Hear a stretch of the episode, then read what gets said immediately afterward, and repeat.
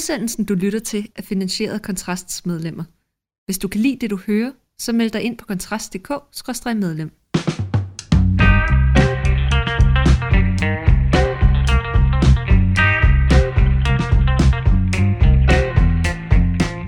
Så er vi i gang med ugens første fyraften. Det er Mikkel Andersen, der sidder ved den ene mikrofon, og Rasmus Ulstrup ved den anden. Og vi skal måske lige starte med at vende dagens store begivenhed, øh, fordi vi har haft øh, besøg i Kongeriget Danmark, og hendes majestæt dronningen samt Folketinget har haft øh, den ukrainske præsident Vladimir Zelensky på besøg.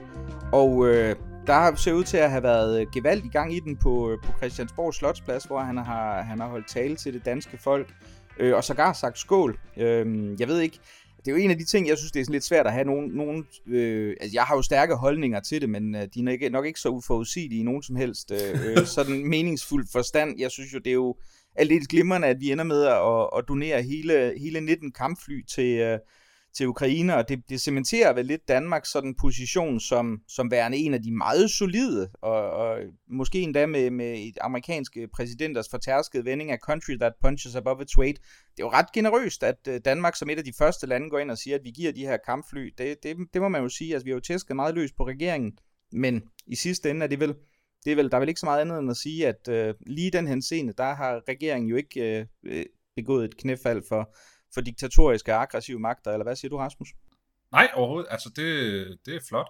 Jeg læste, øh, det kan være, at folk med bedre indsigt kan korrigere mig, at vi har, vores flyvåben er 30, altså vi har 30, øh, hvad kan man sige, flyveklar fly, altså der, der kunne bruges. Så det er jo faktisk to tredjedel af vores, øh, af vores stående fly, som vi, øh, som vi donerer. Så det er jo, øh, det er jo generøst, og det, det synes jeg er, er flot og, og vi skal også vise. Hvis man endelig skal snakke om, at Danmark skal være et forgangsland, så er det et glimrende sted at være et forgangsland, så behøver vi ikke at være et forgangsland på alle de andre idiotiske områder, venstrefløjen vil til at være forgangsland på. Så længe vi er forgangsland på flyleveringer til krig, så, øh, så, så, så, så er vi et godt eksempel. Ja, det er jo egentlig ret vildt. Altså, man kan jo sige, det er jo, det er jo Danmark og, og, og så Holland, der går forrest. Hollandsk har, Holland har jo sådan en lidt, øh, en lidt særlig historie i forhold til, til hvad kan man kalde det, øh, øh, flyvevåben og, øh, og Ukraine, eftersom det var et hollandsk fly, der blev, der blev skudt ned øh, over, over Ukrains territorium, hvor, hvor jeg flere hundrede civile mistede livet, primært hollænder, men også folk fra andre etniciteter, så man kan jo sige, øh, jeg tror, der er for hollændernes vedkommende måske er et element af payback forbundet med det. Øh, fra Danmarks side ser det jo ud som om, at man faktisk bare har lagt sig utrolig meget i selen i forhold til, til at gøre en stor indsats. Nu bliver det jo så spændende at se, hvor mange andre lande, som ligesom følger op i forhold til at, til at sende fly derned. Vi ved jo, at svenskerne til synlædende har sagt, har sagt nej til at give nogle af deres, jeg tror de hedder Griben, deres kampfly, men Sverige står jo så også i den situation, at de jo faktisk ikke er en del af NATO endnu, og man kunne jo godt have en formodning om, at der er indgået nogle aftaler, der gør, at Danmark i praksis måske får dækket nogle af deres nogle af vores patruljeringsopgaver eller forskellige andre ting, hvis, hvis der kommer til at opstå en mangel på fly af, af andre NATO-lande i den her, i den her sammenhæng. Øh, og så får vi jo altså løbende leveret de nye øh, F-35'ere til det danske flyvåben, som jo, som jo også var grunden til, at F-16'erne oprindeligt skulle udfases. Så, øh, så ja. Ja, det, det, jeg synes, det er godt. Jeg synes, det er godt, Danmark tager det ansvar. Og, ja, ja. og viser sin vilje. Sin vilje til at have en vestlig orden, man kæmper for. Det ville være dejligt, hvis man også så den samme kampvilje udstrakt til forskellige islamiske organisationers pres, men øh, det tror jeg, vi har talt om rigeligt. Øh, men, øh, men vi skal også lige øh, nå at vende i, øh, i dagens udsendelse, Rasmus, øh, sådan den, den store nyhed i, i dansk indrigspolitik her i sidste uge, fordi der, der var Jakob Ellemann jo ude og, øh, og med Berlinske Tidenes øh, overskrift og sende et afgørende signal øh, til blå partier. Han sagde, Venstre skal ikke hjem, vi skal videre. Og det er jo altså sådan en par fraser over Egon Olsens øh, citat fra, så vidt jeg husker, Olsen-banden i Jylland. Og, og det, som Jakob Ellemann mener med, at, øh, at, at øh, Venstre skal videre, det er jo, at man ligesom i vid udstrækning ser ud til at kappe fortøjningerne til Blå Blok øh, endnu mere afgørende, end man i forvejen havde gjort ved at indgå i regering med, med, med den socialdemokratiske Mette Frederiksen. Øh, og han går jo dybest set ud og siger, øh, hvad det hedder, at, øh, at han mener, at, øh, at Blå Blok er, har været et, et dysfunktionelt samarbejde, hvor det mest af alt har handlet om at spænde ben for hinanden, og hvor man bare stifter et nyt parti, hver gang nogen er utilfredse. Og, og der har jeg jo så gjort mig lidt lyst over, at jeg synes måske, det er lidt sjovt, at, at han synes, det er et problem med, med folk, der går ud og stifter nye partier, øh, når de bliver utilfredse, når hans egen tidligere partiformand, altså den nuværende formand for Moderaterne, Lars Løkke Rasmussen, gjorde lige præcis det, og det ser jo ikke ud som om, at at Lars Løkke, eller at øh, Jakob Ellemann har det store problem med at indgå i en, i en regering med, øh, med, med Lars Løkke, selvom det jo altså måske var ham, der er den mest prominente, der har gjort det her, selvom Inger Støjberg naturligvis også af, af åbenlyse årsager kan være med i klubben af, af utilfredse partistifter. Men altså, i regeringen, den nuværende regering, der øh, må man forstå på Jakob Ellemann, at man i modsætning til, den, til, til Blå Blok faktisk under hinanden det godt. Øh, og det er jo så altså hans store motivering for det. Øh, og man kan jo det... sige, jeg tror, tror ikke, det er den store overraskelse, at vi måske øh, ikke synes, det er så entydigt positivt. øh, men men det... hvad, hvad ligger du egentlig i den udmelding, Rasmus? Hvorfor kommer det... den nu? Jeg, jeg lægger det i det, at han, øh, at han vælger at sige, at det her midterregeringsprojekt for Venstre, altså for partiet Venstre, står og falder med ham. Altså han, øh, han, han fjerner den øh, tøven eller den tvivl, der måtte være i det, øh, og så gør han en dyd ud af nødvendigheden, nemlig at hvis det her projekt her holder, så vil han være den formand for Venstre, der gav Venstre en ny fremtid.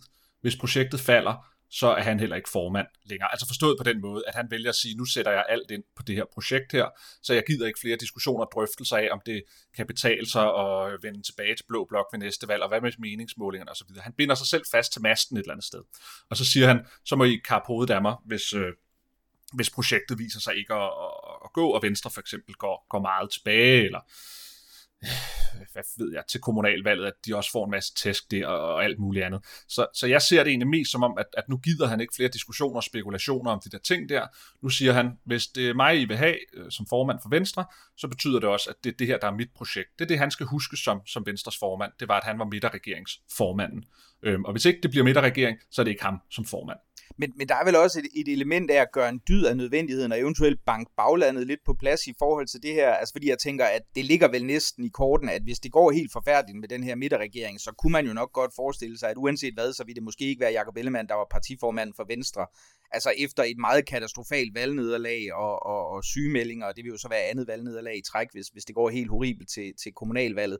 Så jeg mener, det er vel også et spørgsmål om at sende et signal til folk ude i Venstres bagland og sige, prøv at høre her, det her, det her, det er den linje, som jeg forventer, at I kommer til at bakke op om, og det er jo sådan ja. lidt, altså jeg så, og jeg tror, jeg mener, det var, jeg kan ikke huske, det var en politikken-analyse, hvor, som, som jeg jo egentlig, øh, nu vil jeg jo nødt rose politikken, men, men, men jeg synes, der lød meget fornuftigt, altså, at det var også et spørgsmål at sige, prøv at fremtiden for Venstre, det ligger ikke i forhold til landbrug Venstre, det ligger i forhold til det her erhvervsvenlige, sådan, værdipolitisk i nogen grad øh, sådan urbane og lidt mere venstreorienteret projekt, hvor man altså nok nærmer sig øh, de radik- det radikale venstres politik en del mere, end man nærmer sig Inger Støjbergs. Og det, det må man altså forvente som venstremand at skulle leve med mm. fremadrettet, hvis man vil være en del af det projekt, fordi det er altså nogle gange den linje, som formanden, øh, eller den kurs, som formanden har udstukket, ikke?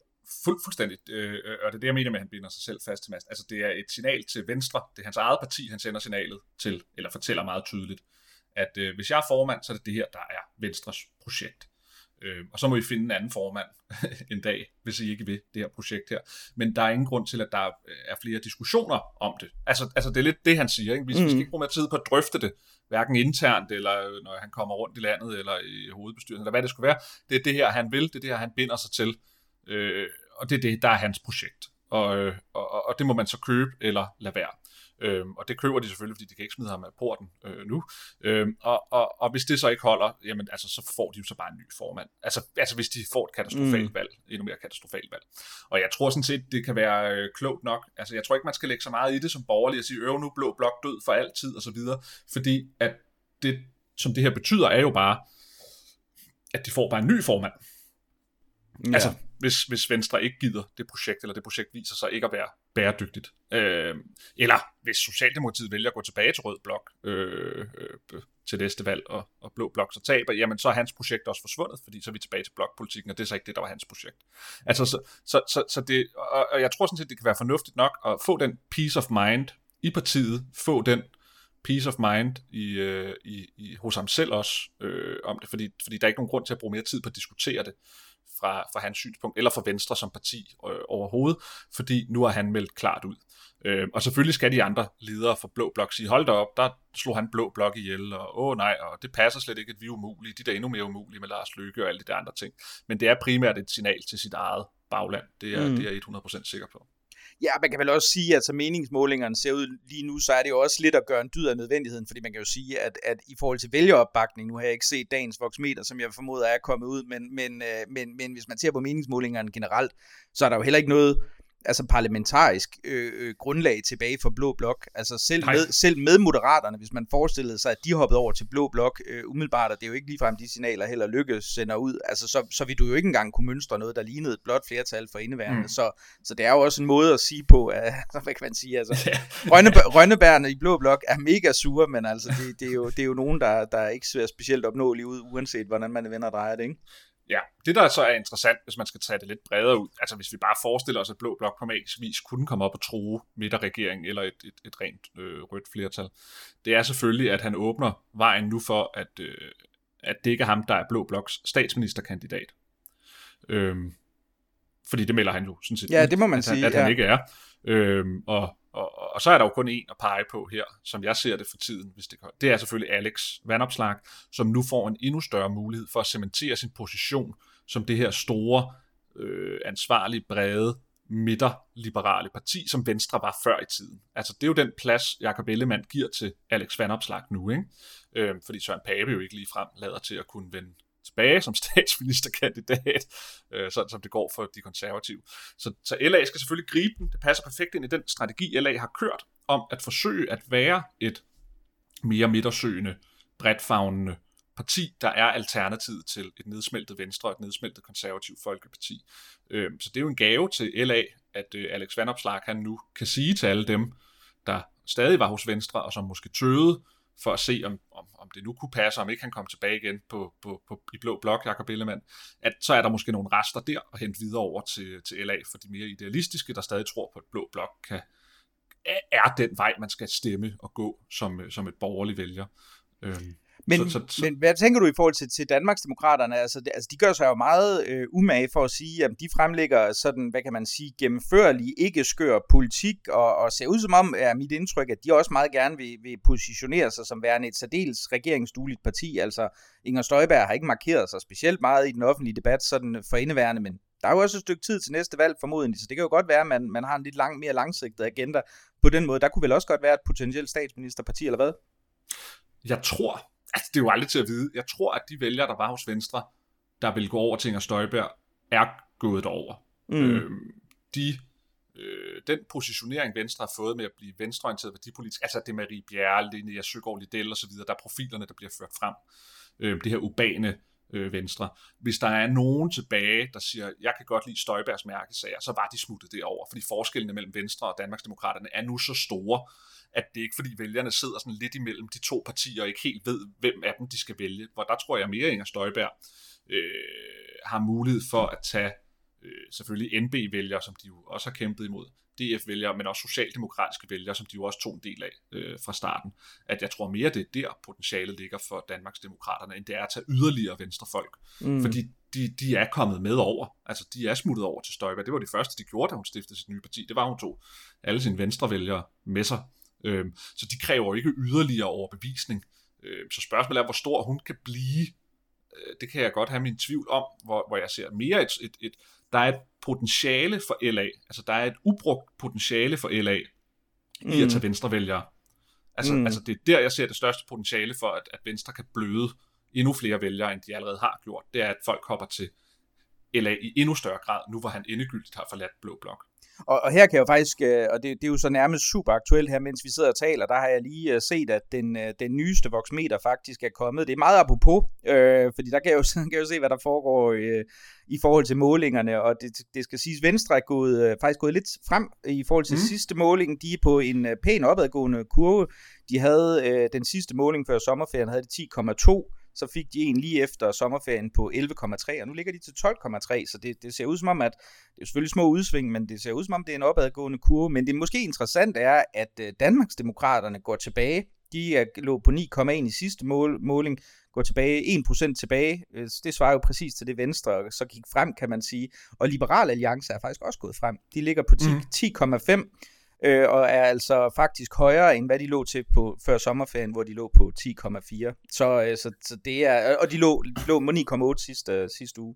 Så, så der er faktisk, øh, det ser faktisk ikke ud som om, at Venstres øh, fremgang sker på Liberale Alliances bekostning, hvis man sådan kigger, og det er jo med alle de forbehold, der er, for ja, ja, det er ugenlige ja, ja. udsving, og så videre, og så videre. Men hvis man, hvis, man, hvis man tillader sig at se en lille tendens i det, så er det i hvert fald det, man kunne formode, den indikerede.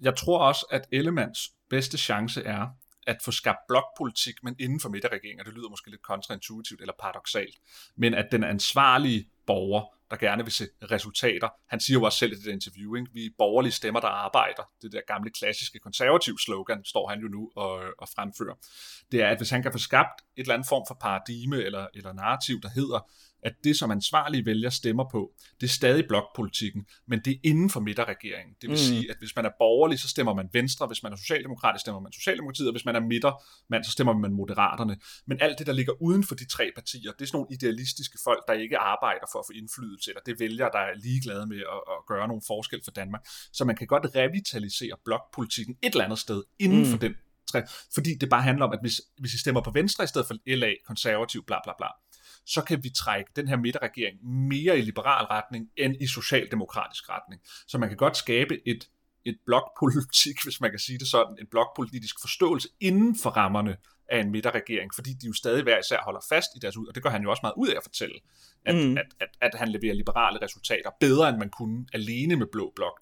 Så han prøver at sige, at vi skal sådan set bare lukke øjnene, vi skal få tunnelsyn, og så kun se Socialdemokratiet, Moderaterne og Venstre. Det er de tre partier, der så at sige er at vælge imellem for danskerne. Mm. Og hvis man er borgerlig, så stemmer man Venstre, hvis man er socialdemokratisk, så stemmer man socialdemokratisk. Altså, det er den fortælling, jeg tror, han prøver at stable op nu. Øhm, og det kan der godt være en, en, en fidus i, fordi mange vil føle, når Venstre endegyldigt har kottet øh, båndene til Blå Blok, at en stemme på alle andre blå partier er en spildt stemme. Så det kan være enormt farligt, at man lader Socialdemokratiet være rigtig store i en midterregering. Og der kan man, hvis man virkelig går op i at få borgerlige resultater, eller borgerlige stemmer, der arbejder, så må man sætte sin stemme på Venstre frem for LA eller Konservativ, eller hvem det nu skulle være, fordi så får man mere borgerlig indflydelse på regeringen. Altså det tror jeg vil mm. være hans måde at forsøge at hive vælgerne tilbage, altså fra de andre øh, blå blok partier. Det, ja, det skal være hans strategi. Ja, og det vil vel også kunne, øh, altså jeg mener, det vil vel også være en narrativ, som man vil kunne, kunne slå på, når, når der kommer de her udmyndtede skattelettelser og forskellige andre tiltag. Præcis. Øh, altså præcis. at man, man så vil kunne sige, ja ja, men det er fint nok, de andre de står ude øh, og lover, lover alle mulige øh, luftkaskelter bygget i himlen, men altså vi, vi leverer faktisk konkret politik for, for borgerlige stemmer, der arbejder, så hvis I godt kunne tænke jer at gøre noget realpolitisk i forhold til, til, til Danmarks fremtid, så er det nok her festen den er, ikke? Og jeg mindes også, at han bruger ordet, øh, at, at, at sidde ved voksenbordet. Mm. Øh, altså, altså det, det, det er tydeligt i hans kommunikation. Det er der kampen står. LA skal prøve at sige, hey, vi er alternativet til et venstre, der har opgivet at være ægte borgerlige. Kom over til os. Ellemands øh, fortælling er at sige, hey, vi er det borgerlige alternativ til Socialdemokraterne. Ja, ja. I en fælles regering. Øh, det er jeg ret sikker på, vil være der kampen den står en, en, en, en ting, jeg kommer til at tænke på, som måske også er lidt interessant, ikke? det er den her fortælling om den her fuldstændig håbløse blå blok, altså som går meget i, igen i, i kommunikation, og det var jo altså det var jo ironisk nok, det var jo Lars Lykkes øh, øh, sådan cue til at erklære sit frihedens øjeblik og sige, jamen nu cutter jeg altså båndene til den her dysfunktionelle blå blok, og nu er der så gået et par år, så, så cutter hans efterfølger som formand for Venstre øh, båndene på med præcis samme begrundelse. Men jeg synes jo egentlig, der er noget lidt sjovt i det, fordi man kan jo sige, der er, en, altså man, der er en vis rimelighed i, at man som særlig venstre statsminister, som Lars Løkke jo var, altså oplevede øh, øh, Blå Blok som sådan en uregerlig setlopper, hvor man faktisk havde hinanden helt vildt meget internt og bekrigede hinanden, særligt Liberal Alliance og, og, og, og Dansk Folkeparti i, øh, i, i Lykke 3-regeringen, øh, der, der var den sidste her før. Ikke? Det, altså det var jo en nedsmeltning, men man må jo også se på, at synes jeg, at, at der er jo kommet nye partiformænd til over hele linjen. Øh, altså, øh, Danmarksdemokraterne ser ud til at være ret samarbejdsvillige og ønsker at positionere sig som regeringsduelige. Øh, Anders, øh, hvad det hedder, Alex Vandopslags Liberal Alliance er jo tydeligvis et ganske andet Liberal Alliance, end Anders Samuelsens var. Øh, Dansk Folkeparti og Ny Borgerlige, kan man sige, at det kan jo godt være, at de har nogle ekstreme synspunkter, øh, set fra, fra Ellemands synspunkter, forskellige ting på nogle enkelte områder, men de virker jo også til at være indstillet på at, at, at gå på kompromis og at være samarbejdsduelige på en helt anden måde end, uh, end deres øh, respektive forgængere var. Det ved jeg ikke. Altså jeg sidder nogle gange og tænker på, altså er, fortællingen om Blå Bloks øh, øh, interne problemer overdrevet, eller øh, hvad kan man sige, eller, eller er, der, er der substans i det nu? De, de, de er totalt overdrevet. De er totalt overdrevet. Det er en del af den her strategi, som Venstre vil forsøge at føre, at, at hvis man stemmer til højre for Venstre, så er man uansvarlig. Øh, og hvis man stemmer på Venstre, så er man ansvarlig. Altså, altså det vil være det, de forsøger. Det, så han vil, sætte den, han vil fortsætte den fortælling hele tiden, at Blå Blok er uregerlige tossehoveder, der spænder ben for hinanden, og som sidder og kanibaliserer øh, internt på hinanden, frem for at tænke på Danmark som helhed. Så stem på Venstre, fordi så får I borgerlige stemmer, der arbejder, og lad være med at stemme på de der uansvarlige mennesker, der ikke leverer nogen resultater. Ja, og så, så kan man jo så tænke over, at man også får en socialdemokratisk statsminister med i købet. Men nogle gange er det jo nødvendigt bare lige at, at holde sig for næsen og, og tænke på fædrelandet. Om man så er villig til det, det må man jo som enkelt vælger naturligvis gøre op med sig selv. Men øh, jeg tænker, vi kommer omkring øh, det, vi skulle i dagens fyreaften, Rasmus. Jeg ved ikke, om du har noget at tilføje, eller vi bare skal sige, det var det for i dag. Det var det for i dag. Jamen, uh, tusind tak, fordi du, uh, du lyttede med. Det var som altid Mikkel Andersen og Rasmus Ulstrup. Du har lyttet til de foregående 20 minutter. Hvis du ikke er medlem af Kontrast endnu, så kan du blive det inde på kontrast.dk-medlem, og så vil jeg sige tak, fordi du lyttede med.